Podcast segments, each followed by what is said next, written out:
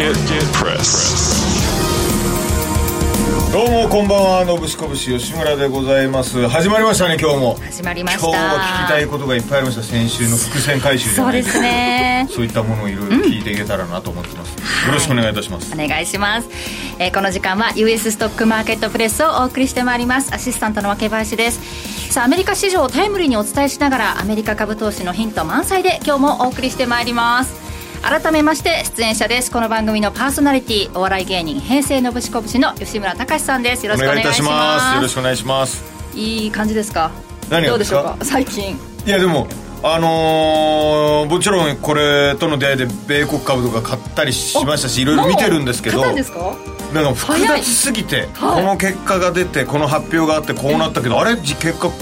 このような形になったな、みたいな、ね。なんか市場の受け止めが違ったりしますよね、ちょっと素人には難しいなっていうそこい。ろいろ聞きたいですね。早いですね。は私こんなあの番組担当してながら個別株アメリカの個別株ってまだ実は、あのいやいやいやいやいバット短く持ってどうするんですか？もうぶん回していかないと。慎重だったんで吉村さん一緒に買いましょうねって言おうと思ってたら、もう買ったんですか？もう買いました個別株。もはいはい。そうなんですか、はい。あちょ後でどんなやつ買ったのか教えてくだはい。さい、はい。もうしもうしかももういろいろなお話とか聞いて、ねちょっとヒントを探って2人ではい、成功しましょう、当たったら飛ぶね飛びましょう。そうなんですね、はい。ちょっとどんな、えー銘柄が、ね、今日もいいのかっていうのをあの AI のその先みたいなお話今日もしてくれるみたいですよ。早すぎませんか？AI もようやく追いついてきたのに その先、ついていけないですよね、はい。そんなお話してくれる、えー今日コメンテーターご紹介しましょう。ロボットフォーム松園さんです。よろしくお願いします。よろしくお願いします。そしてストリートインサイツの安田沙子さんです。よろしくお願いします。よろしくお願いいたしますさてお二人にも今日はいろいろお話伺っていくんですが松園さんには量子コンピューターというテーマでこの後お話しいただくということでちょっと難しすぎてね。映画とかでしかそうなんですよね。見たこと聞いたことないですけど、ちゃんと理解できるかどうかついてきますから。そうそしてはい。安田さんには、ね、先週からの伏線の回収とといやお願いしますよ。ね。まずは決算などを振りそう返りなですよ、なんがら、はい。アメリカ株のね決算も発表されてますから。はいえーどんな結果が出ているのかなどもこの後しっかりお伝えしていこうと思っています。まずはニューヨークのオープニングを現地からこの後伝えていただこうと思っています。えーこの番組は次世代のプロ級投資アプリムームーを展開するムームー証券の提供でお送りします。US Market View さてアメリカ市場がスタートしましたえーまずですね、ニューヨークからね、寄り付きの様子をお伝えしてもらおうと思うんですが、今手元でムームーのアプリ見てるんですが、えーダウはマイナススタートとなっていますね。マイナス0.22%、33,918ドルどころ。えーナスダックもマイナス0.60%、S&P500 も0.46%のマイナスでのスタートということになっております。さあ現地はどうなっているんでしょうか？まずはニューヨーク在住予想会グローバルインベスターズの松本英樹さんにお話を伺います。松本さん。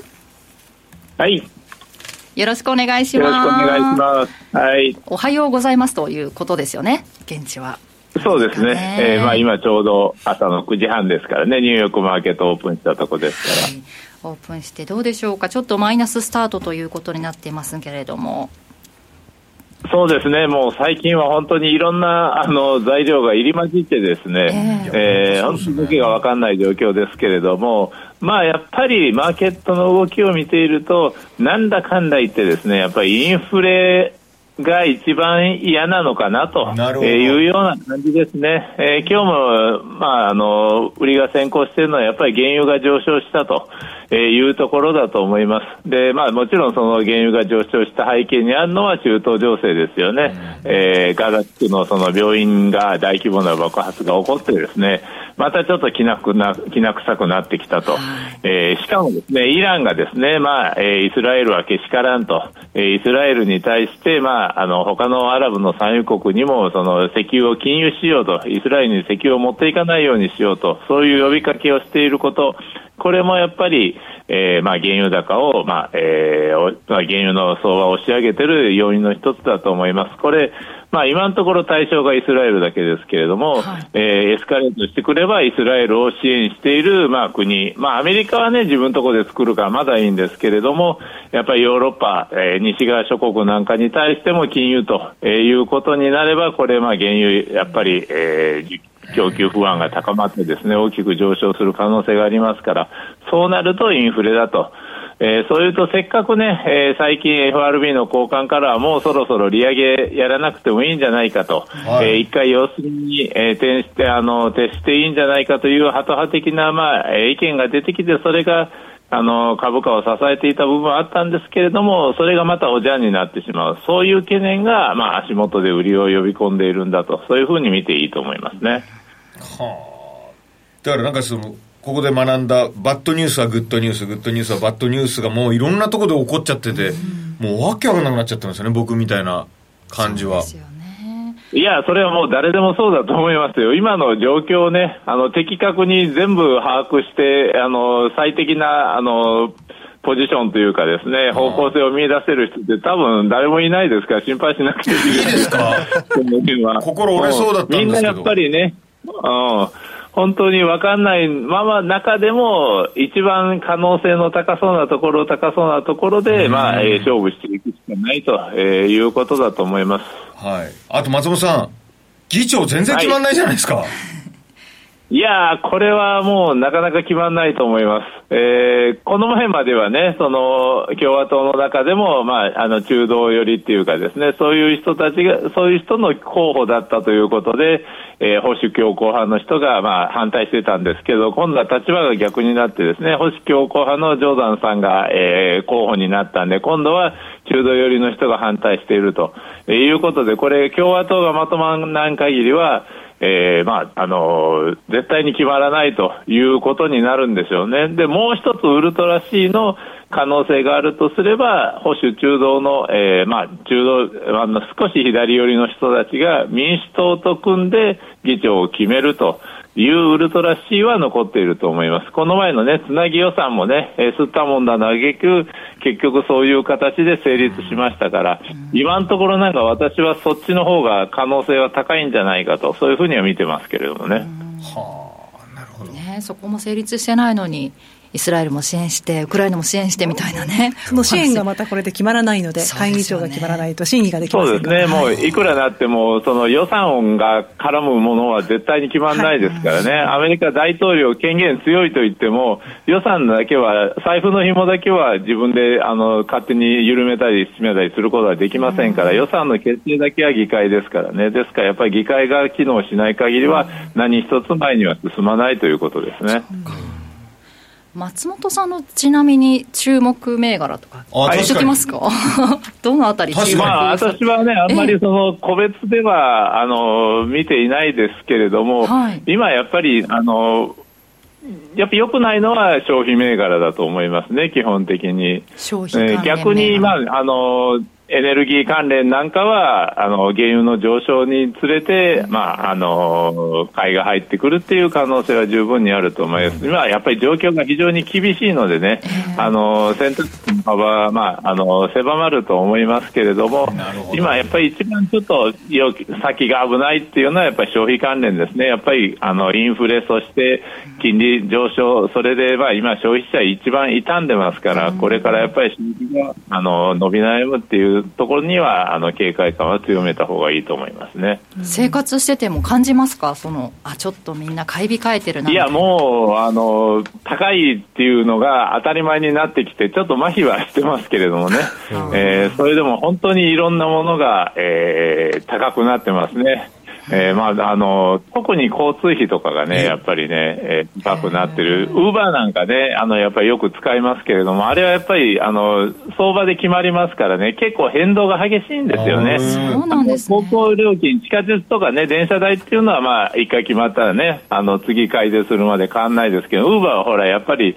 あの、その時その時の状況で値段がコロコロ変わりますから、それがやっぱりちょっと交通費としては上がってきたなという感じはしますね。どれぐらい上がった感じですか、その？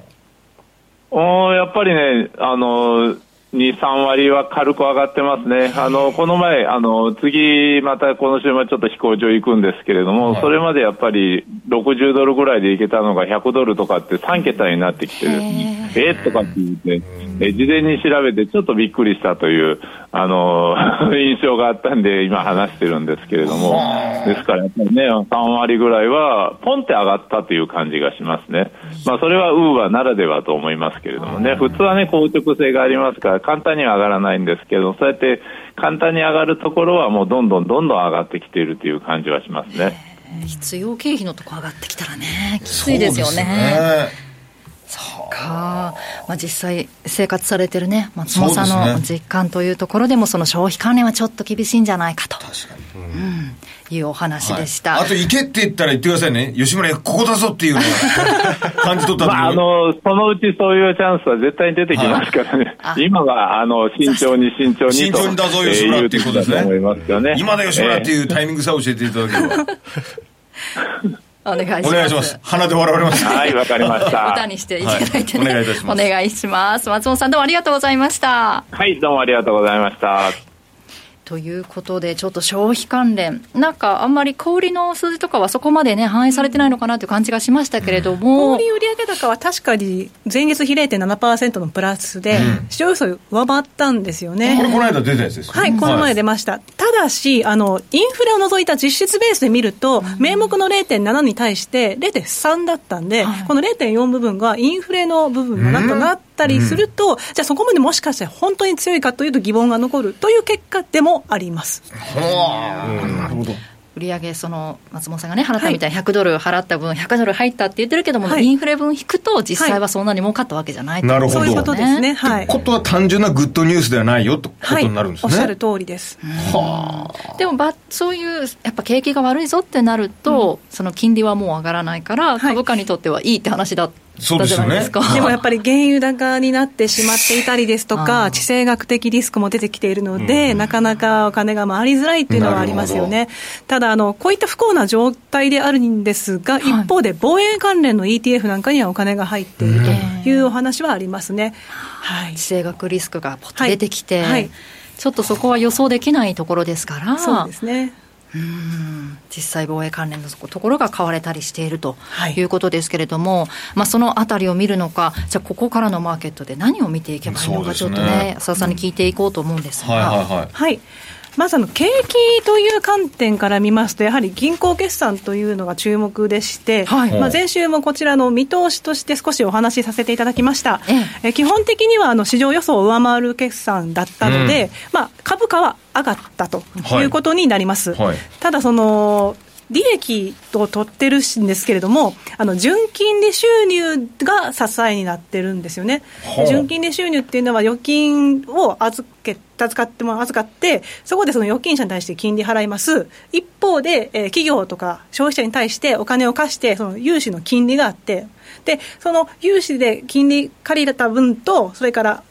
預けてもらったものを渡す分ですよね、うん、それを引いてどれぐらい残るかっていうことで純金利収入あるんですが、これ、JP モルガンが前年同月比、前年同期比ですね、30%のプラスで227億ドル、過去最高だったんです。うん、で、この純金利収入っていうのは、JP モルガンだと全体の、まあ、売上といいますか、収入の56%を占めるので、はいはい、ここがしっかりしてくれば、基本的には銀行の決算っていうのは大丈夫ってことになるんですね。はあで、えー、他の銀行を見てみましても、バンコブアメリカ、B オブ A って書いてますけど、56%で、こちらもやっぱり純金利収入強いですし、特にウェルズ・ファーゴが63%となってるんですけど、はい、チャートの右側見ていただく通り、純金利マージンですよね。融資金利から預金金利引いた分のってところですけど、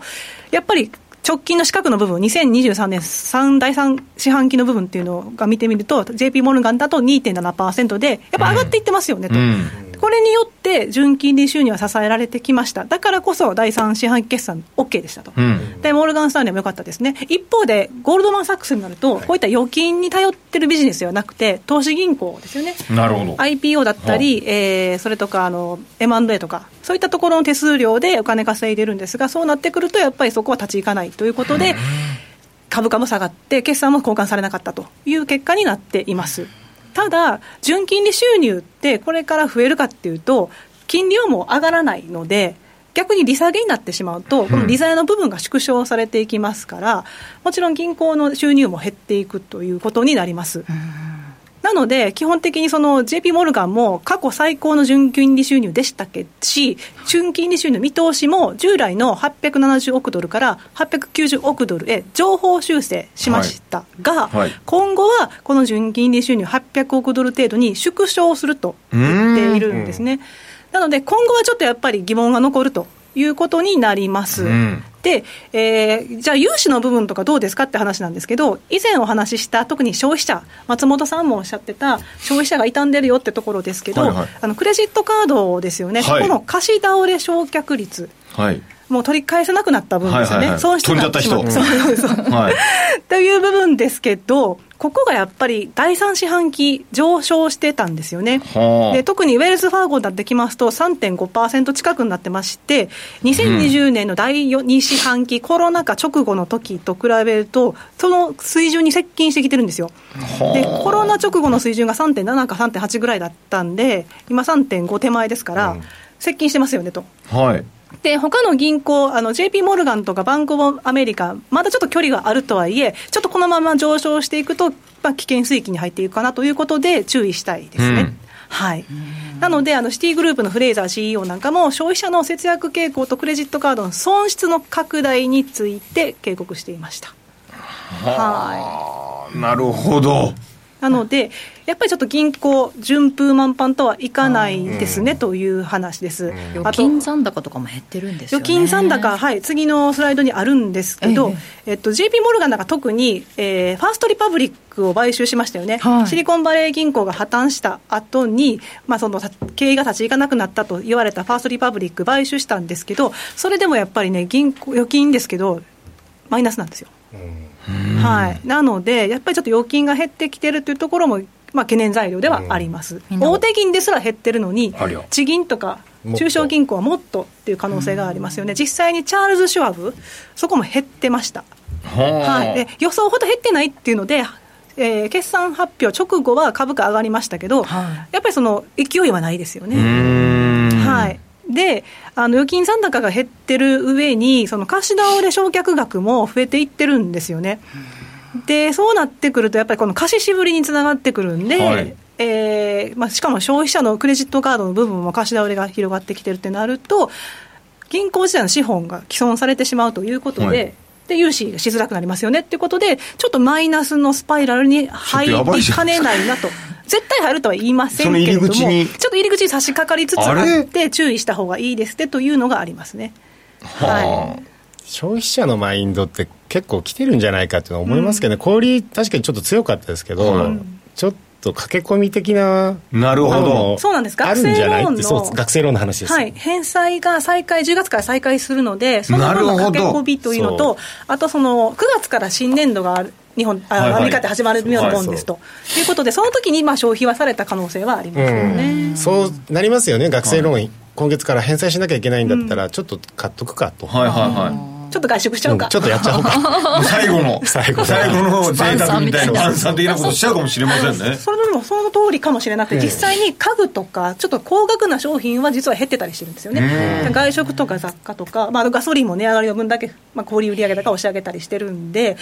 ちょっとなんか最後の一押しかなという ふうには見えます。くるかもしれないってことですよ、ね、そのこの前の CPI は結構よかよかったかな、まあよかったんですけど、あの CPI って先週もお話したように、貴族家賃がウェイトを占めるよって3割ぐらい、あのレジデンス、レジデンスかシェルターの部分住居費が、はい、3割 ,3 割ぐらい。で、そのうちの中でも、貴族家賃っていう、家を持っている人でも、うん、あの、それを家賃換算するっていうのがあるんですよ、はいはい、だからそこがでかいっていう。ただ、そこも、もう限界来てるんじゃないのっていう。データ的にデータ的に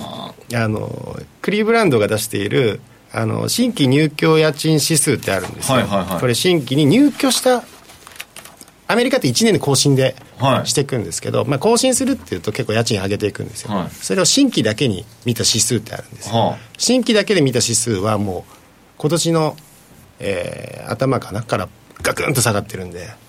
それがそれがいつ入ってくるか数字に織り込まれるかって言われてたんですけど、直近の数字ようやく出てきたっていう話があるので、既得家賃もようやく下がってくるんじゃないかとは言われています。今も割と緩やかに鈍化はしてきたんですけど、鈍化ペースが加速する期待があります。ということですね。でも逆にそうなると、ホームローンエクイティ、持ってる資産で逆に言うと、そのローンが使えなくなるというか、幅が狭まっちゃうんですよね。枠が。持ってる資産これだけだったのに、その価値が下がってしまったら、そこのローンが、まあそうですね。というまあマイナス部分もあったりするので、一長一短ではありますけどね。はい、そのね、あの銀行の決算とか発表してもらいましたけど、あの決その銀行のね、JP モルガンの大門 CEO って、なんか67歳のね、はい、あのリーマンショックも乗り越えたという。私もちょっとお会いしたことあります、ね、そうそう、安田さんがね、ニューヨークで会われたということ、ああの歩いてくるとこ歩いてくるとこ通りすがりで、こうね、五行が指してるような方だったというんですけど、その方が、世界は過去数十年で最も危険な時期かもしれないというお話をされているとい。うことでね。決算発表などの投資家会議でそんな話をされててましたし、シティグループのフェーザーさんも CEO もマクロ環境の変化がやっぱり投資家に明確な影響を及ぼしているということで、まあ、こうなってくるとそのそれこそ IPO とかね、うん、M&A とかもなかなか難しくなってくるのでやはり投資銀行としても難しくなればじゃあどこでも受けられるの？ってなってきますよね。僕が思っている以上に結構な分岐点ぎりぎりまでいるってことですね今。いや本当にだからあのフェドが、FRB がソフトランディングが基本シナリオって言ってるんですけど、はい、大丈夫かなという気はしています、それすらも変えないといけない、まあ、さすがにそれはなかなか変えられませんけどね、FRB は不安にしちゃうんで、マーケットはいはいはい、はい、いろんなこう潮流の、ね、はい、潮目というか、はい、目が来てるのかもしれないとかもしれません、とんでもない時期に始まったんじゃないですか、この番組。本当そうですね。歴史的な場面に遭遇するかもしれませんよ。いやそうなのかも分かりませんそうですよ、ね、そうなってくると絶好の会話にもなるので、まあ、そういう意味でもあるのポジティブに。はいはいはい。捉えていきたいということで、ここまで US マーケットビューでした。はい。マーケットトピック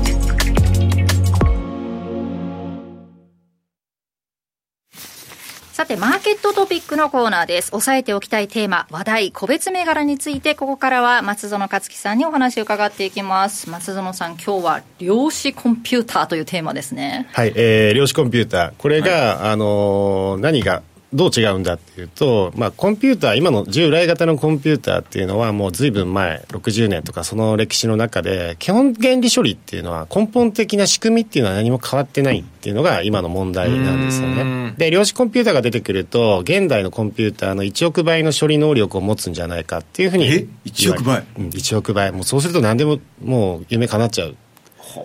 あという。現代ってことは今最先端のやつよりの1億倍ってことですね。そうそうそうやば。そういう可能性があるよねっていうのが量子コンピューター。でその量子コンピューターってじゃああの今のものと何が違うのっていうと、はい、今のコンピューターっていうのは論理ゲート方式っていう、えっと、0と1あの2ビットの0と10か1かっていうのを表現する仕組みなんですね、うん、論理。リックスの世界ですね。そうそう。なるほど。バーッと並んでるんですよ0と1が、はい、あれが0と1しか表現できないんですよそれが今の？そう。それが論理ゲートって言ってて CPU には論理ゲートが絶対ついてるんですよ、はい、で論理ゲートがついていると、はい、で論理ゲートだと表現できないよねっていう0か1しかできないんで、はい、で01に対していろんな演算をするわけですよね。表現するときに、はい、あいうえおとかも0と1で表現する、はい、それがあのもうずっと歴史は変わってないはい、でどうやってじゃあコンピューターは発展してきたかっていうと半導体の力によって、まあ、トランジスタをどんどんどんどんちっちゃくすることによって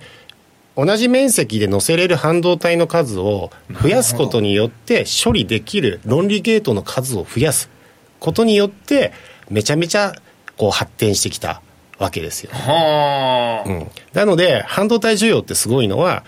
今半導体日本でも、えー、工場九州だとね半導体アイランドって言われてるぐらいどんどん作ってますけどその16ナノだったナノメートルだった半導体がもう最近だと2ナノとか当たり前にこう作る。どんどんどんどん細分化されたあのナノメートル単位の半導体を作るっていうことが今やってるわけですよね。はい、でちっちゃければちっちゃいほど、まあ、ちょっといろいろ問題もあるんですけどちっちゃければちっちゃいほど同じ面積に乗せれるゲートの数って増えるので、まあ、ひたすらあのなんていう処理スピードっていうのは上がっていくだろうっていうのがもうこのあのインテルの共同創業者のムーアさんゴードン・ムーアが言ったムーアの法則。で半導体のえーと、集集積密度っていうのはどんどんどんどん18か月のサイクルで2倍になっていくよ。18か月で2倍、うん、さらにそれがまた18か月後2倍、うん、どんどんどんどんあの事情で増えていく。それぐらい発展スピードって速いよねって言ったんですよね、うん、でこのちっちゃいのがそもそももっともっとちっちゃくしていったら今度原子レベルとかになってそもそも製造できないよねって。なるほど。じゃあ見えなくなるわけですか。ら、はい、できないよねって。だったらコンピューターの根本原理を変えないとトドのつまり何もそれ以上発展しないじゃないと。もう限界が限界が見えてると。見えて。なのでコンピューターの根本原理を今論理ゲートって言っている0か1かっていうパターン以外の方式で何かしないとダメだ。なるほど。ということで考えられたのが量子力学を使えば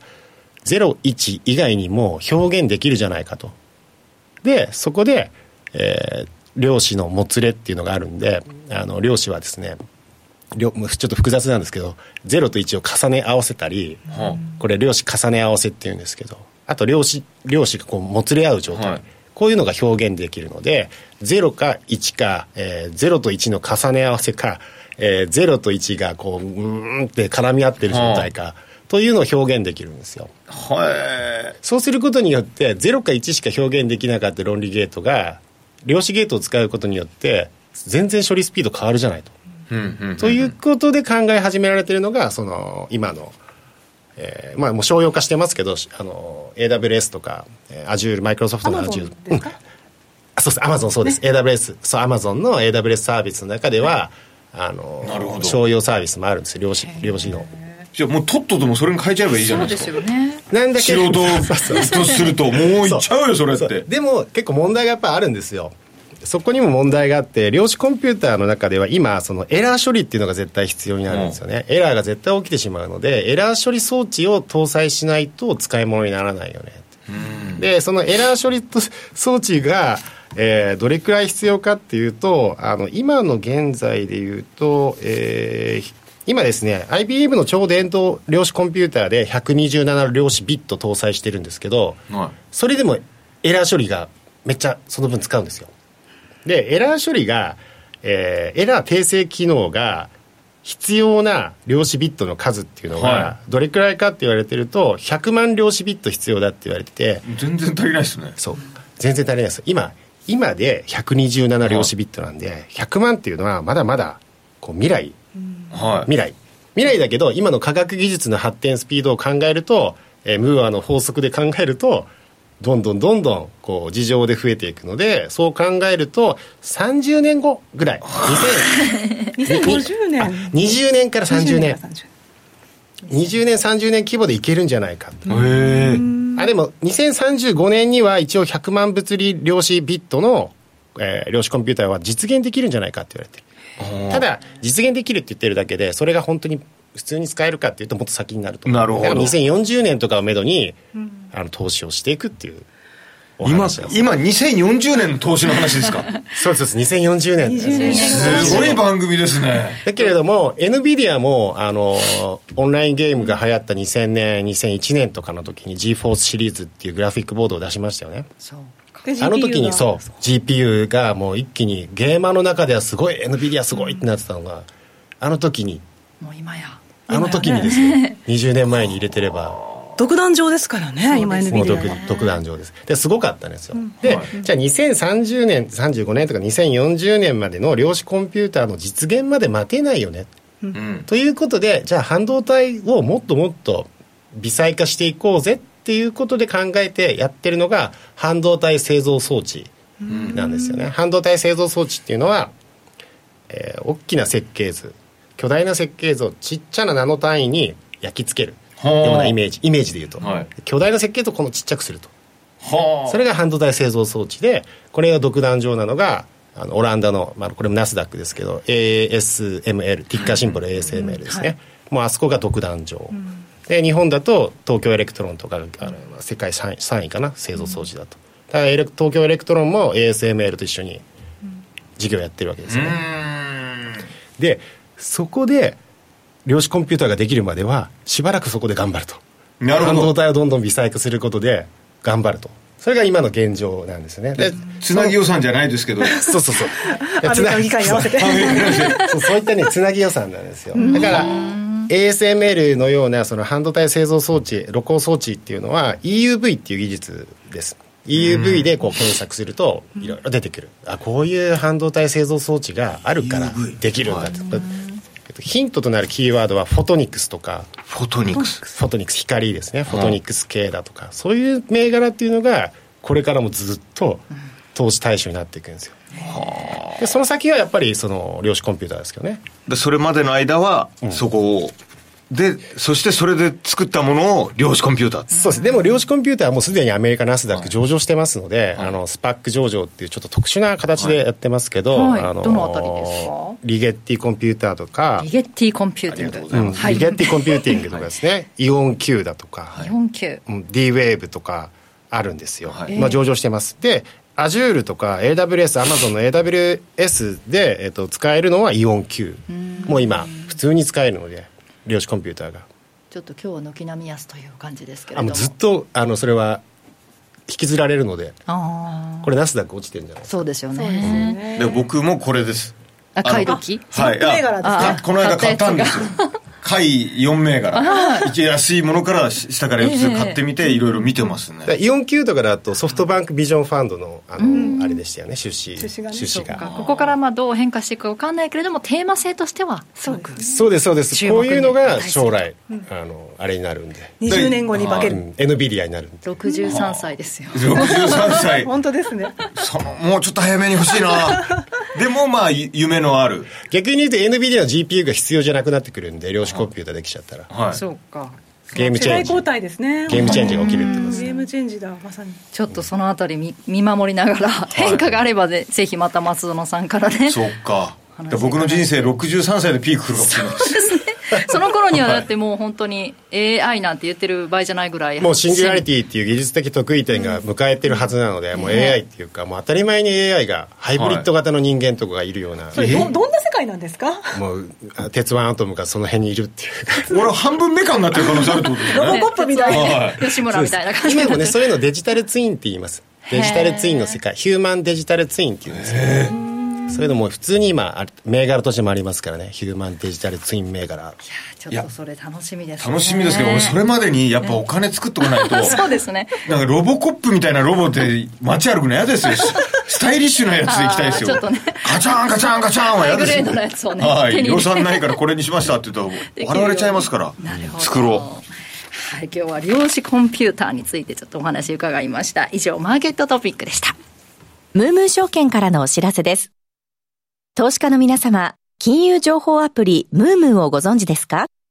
金融情報アプリムームーは、ナスダック上場企業のグループ企業であるムームー証券株式会社が提供する次世代の金融情報アプリです。ムームーアプリの一番の魅力は、世界中の様々な情報、ビジュアル化された分析データをリアルタイムで確認ができる点です。即時性の高い情報で投資家を徹底サポートします。また、初心者から上級者まで、あらゆる投資家が活用できる充実した機能を搭載。機関投資家の動向では、ウォーレン・バフェット氏をはじめ、世界の有名なファンドが売買する銘柄の確認ができます。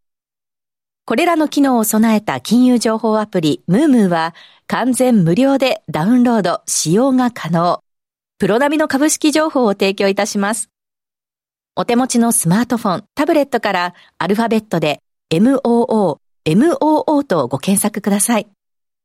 以上、ムームー証券からのお知らせでした。ムームー証券株式会社、金融商品取引業者、関東財務局長金賞、第3335号。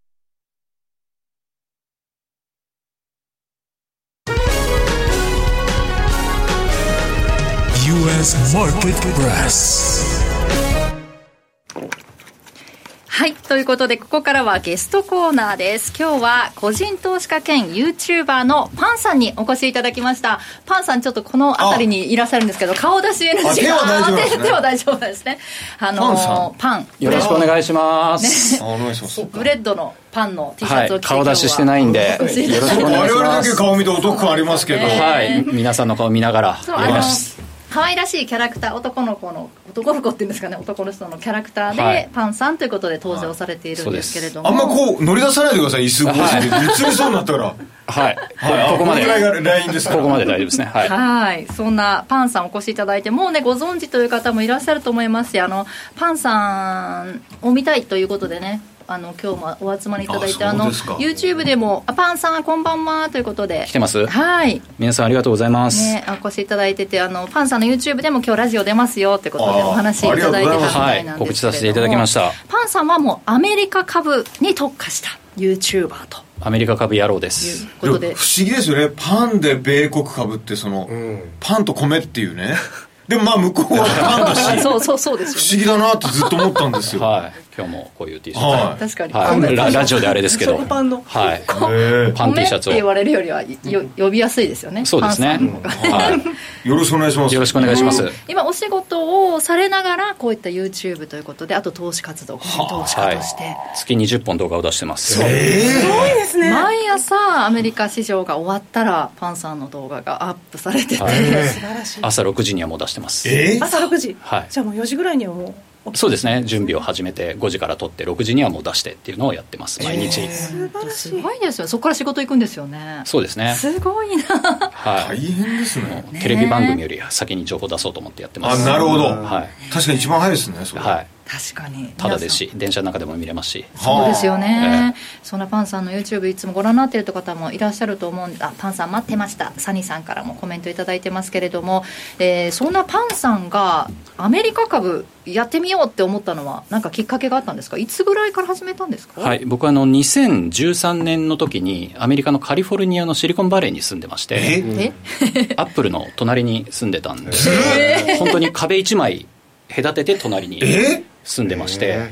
ですげえ。はい。で銀行にお金が気づけばちょっとずつこう労働収入で溜まっていってたので、これなんとかしなきゃなと思ってある日銀行に行ったら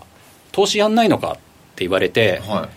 い、あじゃあ確かに運用しないともったいないよなと思って銀行のお任せ投資みたいなのをやったんですね、はい、半年ぐらいやったんですけど、はい、全然増えなくって、もうこれダメだなと、銀行はちょっといまいちだなと思って自分でやろうと思ってでハイテクの知識はあったんでここの会社のこの製品が競争力があるとか、うん、これ今アメリカですごいなんか流行ってるなっていうのに投資していったらどんどんどんどんこううまく増えていったみたいなところがきっかけです。へえ。はい。そういう10年前ぐらいの話ってことですね。10年11年前なのでもう自分からすると身近なものに投資していた自分が使ってるインターネットのプロバイダーの株買うとか。そういう生活に根付いたとか自分が使ってる携帯電話会社の株買うとか。なるほど、はい、あなんかブロードバンドが進んできた頃でもあったわけですよねアメリカでね。遅かったんでねね。アメリカめちゃめちゃ遅くって。そうなんですか、はい、日本ではもう光の1ギガとか来てるのにシリコンバレーに行ってなんか40メガが最高とか。信じられないですよね。遅かったんですあそうだったんですか？はい。ちょっと変な話ですけどニューヨークストックエクスチェンジニューヨーク証券取引所で、まあ、もちろん株とか取引されてるじゃないですか、ナスダックも取引されてますよね、雪の日とかで遅くなったりするって噂もありました、あのスピードが、通信速度が遅くなる。日本の方がめちゃめちゃ進んでましたね。そうなんですか、はい、10年前は。10年前、はい、しかもケーブルテレビ会社のインターネットを使ってたんですよ。でも今でもそんな感じですけどね、はい。でこれだけ牛耳ってるケーブルテレビの会社の株買ってみようみたいななるほど。感じですはあそっから今に至って。今に至って。今もハイテク系でお仕事されてハイテク系で仕事してるのでやっぱりハイテクが一番分かるんで分かるものに投資してるっていう感じですね。逆にバイオテクノロジーとかになっちゃうともう本当ぼんやりしか分かんないんで、投資しづらいっていう感じです、まあ、でも今まさに旬ですもんね。そうですね。自分が好きなのがハイテクでよかったっていう感じですね。これ不動産業界だったらちょっと投資厳しかったなっていうのでそうか。えでもそんなパンさんでもこう紆余曲折といいますかその投資していく上でいろいろあったんですよね、はい、そうですね。もう当時は買えばあと5年ぐらいはいい相場が続いて、うん、何でも上がるんで、まあ、投資楽勝だなって無敵状態ですね、ええ。もう買えば何でも当たるじゃん。なんでみんなやんないの？朝起きたらお金増えてるのにって思ってたら、うん、2018年の末にものすごいこう下落があってで当時はもう何もよく分かんなくて、うん。はい、なんでこんなに下がってるの？っていう感じで、はい。はい、あちゃんと勉強しなきゃなと思って、経済のこととかをちゃんと勉強始めた比較的最近なんですね。そうですね。56年前から始めて、投資を始められた時がちょうどフェドがゼロ金利政策やってましたからね。ゼロ金利政策ですね、はい、2018年で利上げが終わる頃ということでそうですね。金利が上がってきたクライマックスでしたもんね。そうですね。利上げのもうトップのところで、はい、まあ、リセッション入るかもみたいな、感じの時でしたね。で、ね、2013年の時は米国株なんて全然注目されてなくて、うん、やってる日本人もいなくてほとんど。で僕も今がいいと別に思ってたわけじゃなくてたまたまその時始めたらたまたま良かったっていう感じですね。いやすげえ。そう見てパンさんから見て今どうですか？吉村がじゃあやりますってなった時難しいですか？いや今はいいと思いますええー、あそうです今今ちょうど意見が2つに分かれてるんですよ、はい、こっから上に行くっていう人がちょっと少数派ぐらいの感じでまだまだ下がるって思ってる人が、まあ、半分かそれ以上ぐらいで、そういうタイミングが一番良かったりするんですよ。なるほど。確実じゃないですけど、はい。えー、やっぱりみんなが悩んでる時にこう買ったポジションっていうのが後々いいポジションになったりとかするんでみんなが今買う時だって言ってる時はもう大体もう市場が終わってたりするんですよね。なるほど、えー、悩んでる時こそ攻めろと。そうですそうです。おいこう。いきますよパンさん。はい、ね。吉村さんこうグーグルで調べたらなんか吉村さんスペースお金って出てきました、はい、そうそういうキャラクター。キャラクターというか芸能界で一番持ってないって噂がある。い。ろいろなことが、ね、えーはあいいな。なるほど、はい、そんなパンさんがじゃあどうやって普段取引して何を注目してどういう、うん、ねポイントを見て買っているのか売買されているのかっていうのをちょっと教えていただきたいんですけど、はい、主にアメリカの個別銘柄ですか？それとも、えっと、インデックスもやりますし、うん、レバレッジって言って2倍3倍の動きをするようなものも結構やりますし、うん、ETF ETF とか、うん、あとは CFD とか、そういったものもやりますし、まあ、個別株もやりますし割と何でも短期も短期も長期も。やるけど自分の得意の範囲内でってことですよね。個別株は基本はハイテクですね。分かるんで。なるほど。逆に他分からないんで、はい。ど実際最近どこ見てるっていうのありますか？あのムームーのねアプリの中でもパンさん大活躍なんですけれども、ねはい、あの CPI ライブとかねこう何かイベントことがあるとライブされたりして、はい。えー、るんですけれどもムームのアプリでじゃあどのあたり見てるかなんていうのを教えてもらうことできますか？はい、じゃあムームのアプリで、はい、見れるんですね今から。はい今から。ラッキー。はい。えー、っとですねマーケットっていう下のところをクリックして、はい、で米国株って上のところにあるんで米国株っていくと米国株の情報がいろいろ見れるんですけど、はい、え第1回で伊沢さんが生成 AI の関連銘柄ってやってたと思うんですけど、はいはいはい、今ですね新しい項目が増えてましてえ？えー、123個目で、はい、えー、パレスチナイスラエル紛争っていうのがありまして関連？はい。で、まあ、戦争をテーマにちょっとお金儲けって不謹慎な気もするんですけど、実際こういったことでいろんな株が動いたりとかするので、やっぱ国際投資やってる人はこういうのを知っておかないといけないっていうことですね、金儲けのためとかではなくて。で、この戦争で上がるかもしれない銘柄っていうのがあるんですけど、ちょっと吉村さんに質問なんですけど、どういったジャンルが上がると思いますか？これあの風が吹けば桶屋が儲かる的な、はいはいはい、例えばコロナの時は通販の株が上がりましたとか、はい、リモートワークが上がりましたとか、はい、ワクチンが上がりました、はい、っていう連想で上がったんですね。その連想で言ったらなんか分かんないですけど、はい、あの製鉄所的なところはどうでしょうか？武器とか。兵器を作ったりとか。はい。そういうところかな。部品とか。はい。もう発想としてはそういう発想でして、はい、でこれを見ると中身が分かるんですけどどういった銘柄が含まれているかっていうとまずはエネルギー関係中東で問題があるとエネルギー価格が上がるかもしれない、はい、で実際今日、えー、ガザ地区の病院がこう爆撃されたっていうちょっと痛ましい事件があってそれで原油が上がったりとかしたんですね。で原油が上がるとエネルギー関係の会社の株が上がりやすいと。売るものの金額が上がるんで。上がるから。はい。とあとは防衛関係ですね。ロッキード・マーティンとかあるんですけど防衛関係もまあ、武器がたくさん売れるだろうということで確かにこのダウが下げてる中 SP も下げてる中でもプラスの銘柄目立ちますね。多いですね。そうですね。今日結構プラスのやつがありますしあとはハイテクですと、えー、パランティアテクノロジーズっていうこれ軍事関係のデータ解析をする AI の会社なんですけれども、こういったところも連想で買われてたりとかするんですね。うん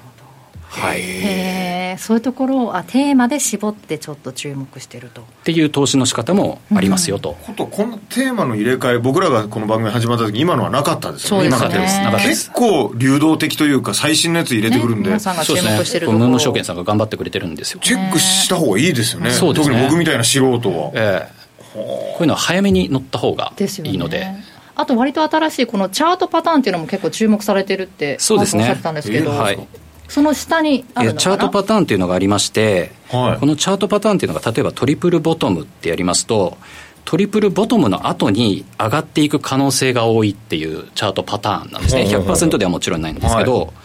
い、でこれをクリックするとこういう感じで3つこう底をつけてるっていうこう上がりやすいパターンになってるのを検索できるってこれ全部上げてくれてるらしいこれがそのチャートパターン AI が見つけてくれててでこの機能ものすごい珍しいんですよ。銘柄。伊沢さんと最初に会った時に何かつけてほしい機能ないですかって言ってこういう機能が欲しいですって言ったらちゃんとついてる。いや実はそれもアメリカの方では使えるようになってるんで日本でも使えるようにしますって言ってくれて最近これ追加されたんですよ。へえテクニカルって自分でなかなか線引くのが難しかったりしますからね、ですしだったりしますし、ね、トリプルボトムって結構珍しいんで、うん、ダブルボトムは簡単なんですけど、これを見つけるのって相当難しいんですよ、うん、それを見つけてくれてるんですか？勝手に見つけてくれてるんですよ、一瞬で銘柄が。ちょっとすげえな。でこれもう何千って銘柄がある中の8個だけ今これに当てはまってるっていうことなんで自分で見つけるのは本当に難しいのを。か。それで全部スクリーニングかけられませんからね、はい、もう1個見つけただけでうわーってなるものが一瞬で8個出てくるそうです。幻のこの形がみたいな。すげえ。ええへえそうやって絞っていくと本当に銘柄いろいろ出てくるんですね、はい、これも無料で使えますしなんか皆さんぜひ使ってください。どんどん聞きたいんですけど パンさんのね、はい、投資手法をいろいろ聞いていきたいんですけれどもお時間そろそろ迫ってきまして、ね、そうなんですよ。またぜひパンさん。呼んでください、ね、お願いします。おかわりしますよ。呼んでください。パンのおかわり。はいパンの代わりしますから、お願いします。お願いします。はい、そんなパンさんのお話ちょっともっと聞いてみたいなという方は、来週10月28日、大阪なんですけれども、投資戦略フェアエクスポ2023大阪というイベントに出演予定と。はい、いうことでタイトル「次の NVIDIA を探せ」というテーマでお話しいただけるそうですよね、はい、ぜひぜひパンさんに会ってお話ししたいという方まだお申し込み大丈夫そうなので来週28日までちょっと迫ってますけれども。そうですね。その時はお姿を拝見できるんですはい。あのあこのこのはい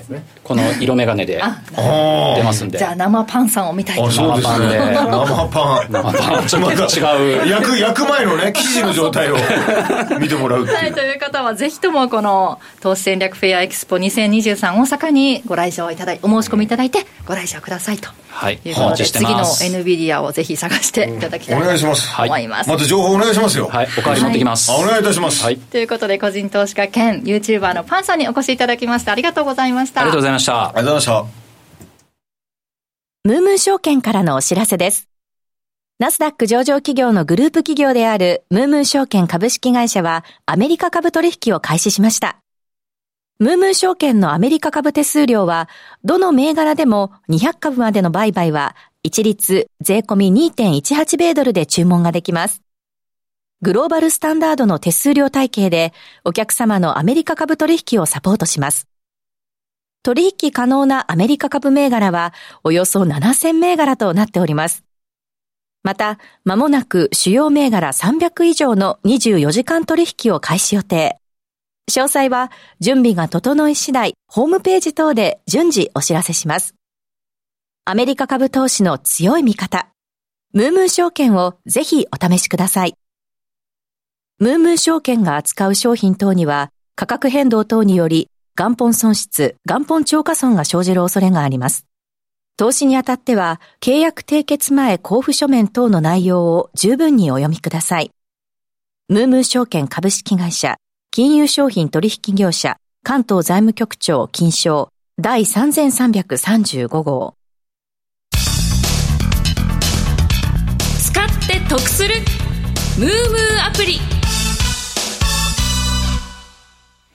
さて、このコーナーでは先ほどもご紹介しましたムーム証券のアプリの特徴や使い方紹介していくコーナーです。えこのアプリをぜひまだダウンロードされてない方はダウンロードして一緒にご覧になっていただけると分かりやすいと思います。えここからはムームアプリプレゼンターの坂本さんです。よろしくお願いします。よろしくお願いします。さあ今日はですね、ムームアプリの企業価値評価機能をご紹介していきたいと思います。はい。まず、株式の市場価値は現在の株価に反映されます。個別銘柄が最大過大評価されているか、過小評価されているかというのを判断の基準にするほか、うん、いつ売買するかの決定の指針になります。うん、また、株価とは企業の評価額失礼いたしました。企業の評価額のことです、企業を評価する最も一般的な方法は PER 株価収益率 PBR 株価純資産倍率および PSR 株価売上高倍率となりますが、ムームーアプリの企業評価機能では、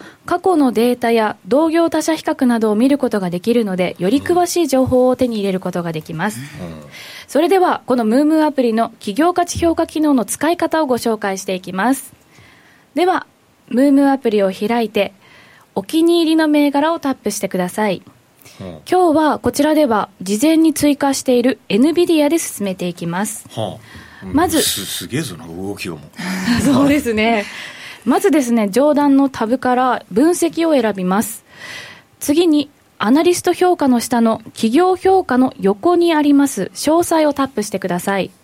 そうすると PER、PBR、PSR などの過去の分布や業界分布などを見ることができます、うん、また過去のデータで企業の現在の価値評価が過大なのか過小なのかということも見ることができます。そしてさらにこの企業評価のページの一番右上の銘柄比較をタップすると企業価値の銘柄比較ができます。このページでは自分の好きな銘柄を最大で6銘柄まで比較できるようになっています。今日は NVIDIA、インテル、テキサスインストゥルメンツを比較していますこれを見ますと、個別比較でも大手半導体企業の中で NVIDIA の企業価値が圧倒しているのが分かりますでしょうか？わ、うん、かります？こういったことを知ることによって、売買のタイミングの参考として有効に使うことができます。今回はあのムームアプリの企業価値評価機能をご紹介させていただきましたが、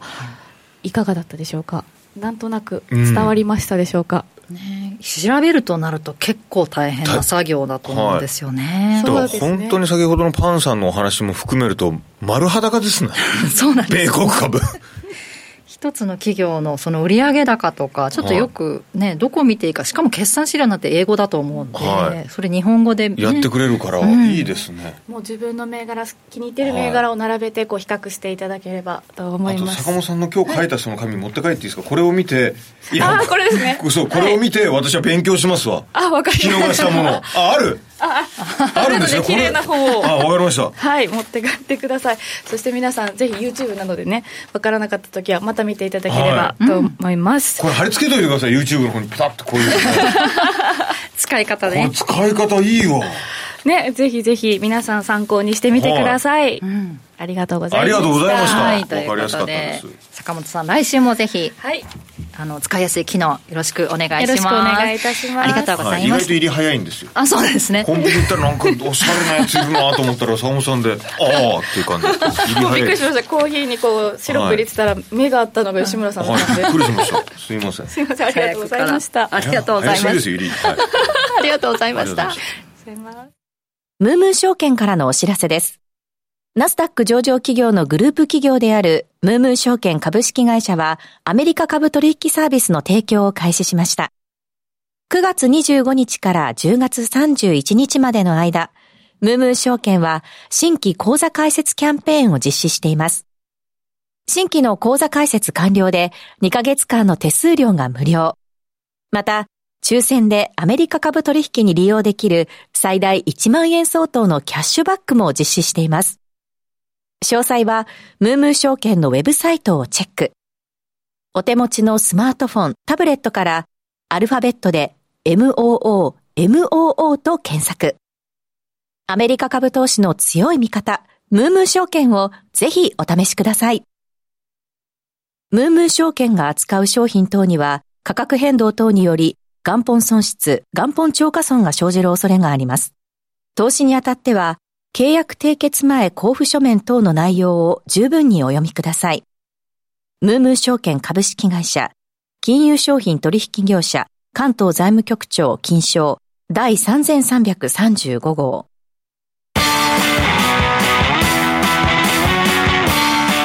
US Market Strategy US マーケットストラテジー。このコーナーではアメリカ市場の今後の投資戦略考えていきたいと思います。さて、決算発表真っ盛りというところで、うんはい、えー、今日はテスラとネットフリックスの決算が、はい引け後ですかね？引け後に発表されますね。はい。どのどうなんでしょう？確かに気になりますよね。でテスラに関しましてはですね、年初来リターン S&P500 銘柄ある中で3位なんですね。うん、で株価は107%高、つまりまあ2倍ぐらい上昇しているということで、うん、さらに注目されるところなんですが、前回ちょっとお話ししたかと思うんですけど、第3四半期度納入台数が前期比6.7%マイナスだったんですよね、うん、約1年ぶりのマイナスになってしまっていたので、ちょっとこれがどうなるかというところ、何がかって言いますと、2023年の販売台数目標って180万台なんですよね。うんで、現段階で見ると、あと440万台、第4四半期に達成しなきゃいけないんですが、結構厳しい。これがどうかというところ、はい。あ、すみません、476万台だな。で、第3四半期まで平均で440万台だったから、第4四半期に476万台ってきつくないっていうのがちょっとあるので、そうなってくると、今のところ2023年の販売台数目標って180万台っていうふうに掲げてるんですが、これがもしかしたら修正されるか否か、修正されなかったとしても、ちょっと難しい可能性がありますよね、何せあの特にアメリカの場合は、消費者が今、厳しい懐事情なので、金利も上がってますしと。い。うことで、ちょっとこのあたりは気になりますと、あとさらにあのモデル Y とかいろいろあの値下げしましたよね、テスラって。20%とか、そう、25%とか、あの値下げしたんですけど、中国の BYD とか、電気自動車の競争激化が進んでいるので、そのあたりの値引きの影響で、利益どうなりますかねっていうところと、あと、粗利益率ですよね、今まで18%維持してたんですけど、そこからちょっと下回るんじゃないかというところが注目ポイントになります。